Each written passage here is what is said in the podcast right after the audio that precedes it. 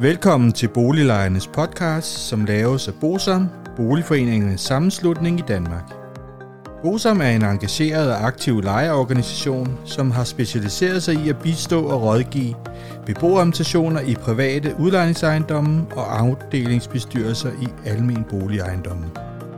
Formålet med Boliglejernes Podcast er at informere lejerne om nogle af de problemstillinger, som vi ved, at mange lejere ofte spørger om, samt at give mulighed for, at nogle aktuelle problemstillinger bliver belyst ud fra et lejerperspektiv. Boliglejernes podcast er lavet af lejere til lejere.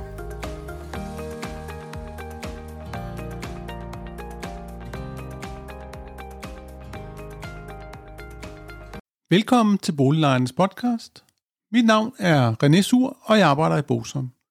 Vi starter året med at se på den boligaftale for almene boliger, som Københavns Kommune har indgået med de almene boligselskaber omkring de tre temaer, som er den blandede by, den sammenhængende by samt den bæredygtige by. Og som Københavns Kommune selv skriver i forordet, så skal København være en by for alle, hvilket betyder, at vi i Boliglejernes podcast naturligvis forholder os til denne aftale.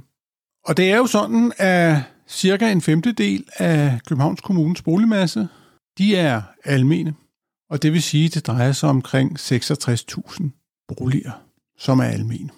Og når vi snakker om så mange boliger, så spiller de almene boliger selvfølgelig en central rolle i at sikre et mangfoldigt udbud af boliger til københavnerne, og især i en by, hvor borgerne har forskellige behov og indkomster, og i en by, som har vokseværk.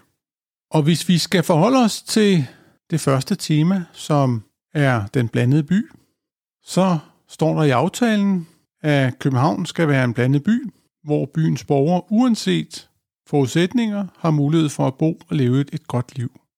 Og her bidrager almene boliger med gode og betalbare boliger til blandt andet studerende, lærlinge, velfærdsmedarbejdere, håndværkere, butiksassistenter, pensionister og også til dem, der har en lavere betalingsevne og svært ved at få fodfæste på boligmarkedet.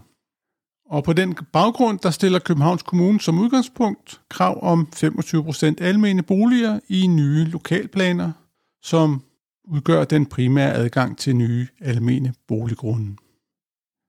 Der står også under det her tema, at parterne må dog konstatere, at der i de senere år er blevet stadig vanskeligere at få bygget på de almene nybyggeriprojekter i København, og det handler jo selvfølgelig om, at byggegrundene i København er blevet så vanvittigt dyre. Og for at imødegå dette, så mener boligselskaberne og Københavns Kommune, at de vil arbejde sammen om udfordringer med udmøntning af tilskudsmulighederne i København, som for eksempel boligorganisationernes bekymring over tilskud til etablering af særlige billige almene familieboliger, som fastlåser boligen til boligsocial anvisning.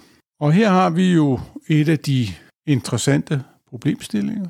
Det er, at hvis de almene boliger bliver for billige, så er boligselskaberne jo tydeligvis bange for, at det vil være de forkerte borgere, der flytter ind. Og når jeg siger de forkerte borgere, så handler det om, at det er nogle af de lave indkomstgrupper, som man helst ikke ser flytte ind i boligerne. Det kan i hvert fald virke sådan, fordi det siger sig selv, at hvis boligerne er dyre, så vil de grupper jo ikke have råd til at bo der.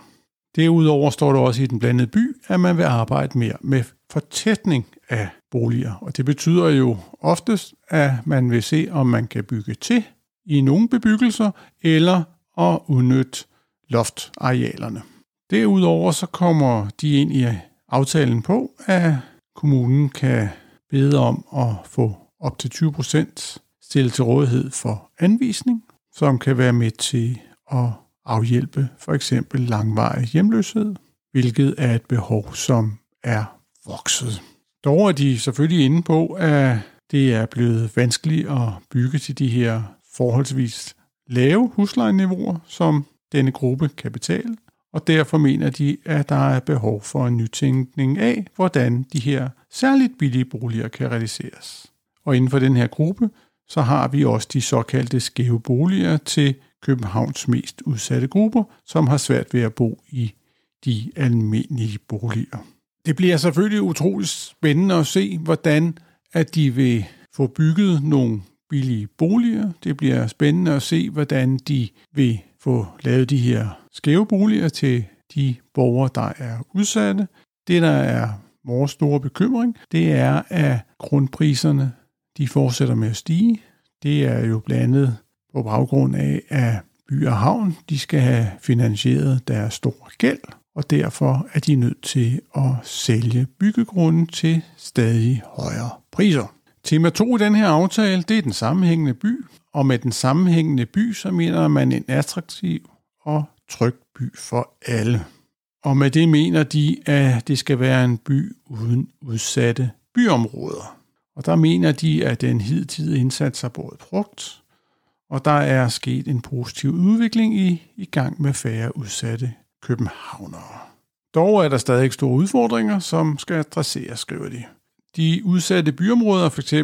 kendetegnet ved en overrepræsentation af borgere uden for arbejdsmarkedet, dårligere sundhedstilstand og hermed en lavere andel af borgere, der føler sig trygge i deres boligområder. Endvidere er flere af de udsatte byområder udfordret af fysiske strukturelle rammer, der afskærer boligområderne fra det øvrige kvarter, og boligerne er ofte støjbelastede. Og for at imødegå en hel del af det, så vil de så fortsætte med at lave de her store fysiske helhedsplaner, da de mener, at den indsats vil skabe gode og tidsvarende og sunde boliger til både nuværende og kommende beboere. Og til det kan vi jo kun sige, at det er da rigtigt, at man kan få nogle mere tidsvarende boliger. Til gengæld kan vi jo også forholde os til, at lejen ofte stiger forholdsvis meget, og det kan betyde, at der er endnu flere af de borgere, som ikke har så mange penge, som vil have svært ved at bo i en almen bolig. Det tredje tema, det er den bæredygtige by, og med det menes, at de almene boliger skal være med i den grønne omstilling. Både Københavns Kommune og de almene boligselskaber, de er enige om, at de almene boligorganisationer spiller en stor rolle, da de er involveret i både drift og vedligehold, renovering og nybyggeri af omkring de her 65.000 boliger i Københavns Kommune. De er også enige om, at man skal have høje klimaambitioner og forsøge at nedsætte CO2-belastningerne, samt selvfølgelig have et generelt lavere energiforbrug. Dog må de jo konstatere, at reelle, klimavenlige og genanvendte byggematerialer ofte kan være fordyrende, og det kan være et problem, når vi snakker om betalbare boliger i København. Så igen er de enige om, at man skal nytænke. Der står desværre ikke, hvad det er for nogle nye veje, man vil gå. Og så står der, at man vil selvfølgelig kigge på solceller og biodiversitet i forbindelse med den bæredygtige by. Og når vi for eksempel snakker solceller, så er der jo lige for øjeblikket nogle lovmæssige benspænd, som gør det svært at få en fornuftig økonomi i solceller i etagebyggeri. Det må vi jo håbe, at man på et tidspunkt fra Folketingets side får gjort noget ved, fordi der er jo ingen tvivl om, at når etageboliger får renoveret taget, så er det da oplagt, at man ser på muligheden for, om der skal sættes solceller op eller ej. Til sådan en boligaftale, så hører der jo også en udlejningsaftale.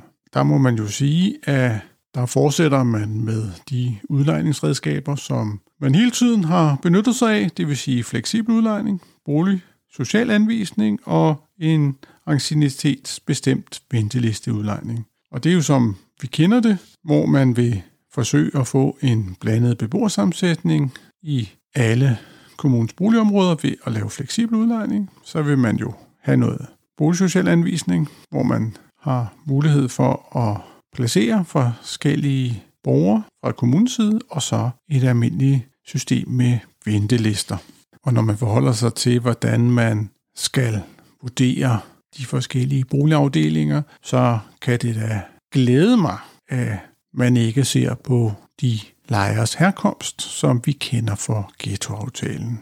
Det er jo sådan, at man kigger på de øvrige, det vil sige ledighed, antal dømte, uddannelse og indkomst, som vi kender fra ghettolovgivningen, men ikke på herkomst. Så det er der i det mindste lidt positivt, selvom at der er et eller andet problematisk i at forhindre, at dem med lavest indkomst flytter ind i det, der er billigst, fordi det er jo ofte den eneste mulighed, de har for at få noget fast at bo i. Det siger sig selv, at hvis man har en lav indkomst, så har man heller ikke så stor en betalingsevne.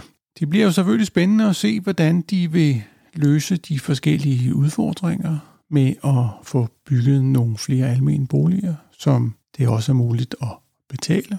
Men vi vil i hvert fald følge med i, hvad for nogle tiltag, som de kommer frem til.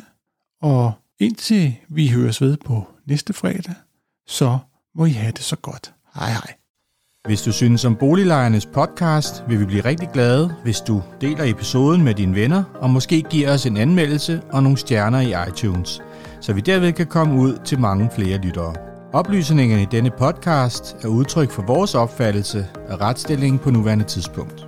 Men husk, at retsstillingen kan have ændret sig, når du hører denne podcast, da der kan være kommet ny lovgivning eller praksis på området. Den videre er vigtigt at være opmærksom på, at gennemgangen i denne podcast alene har været overordnet for at give et overblik og derfor ikke kan regnes for en udtømmende gennemgang af emnet.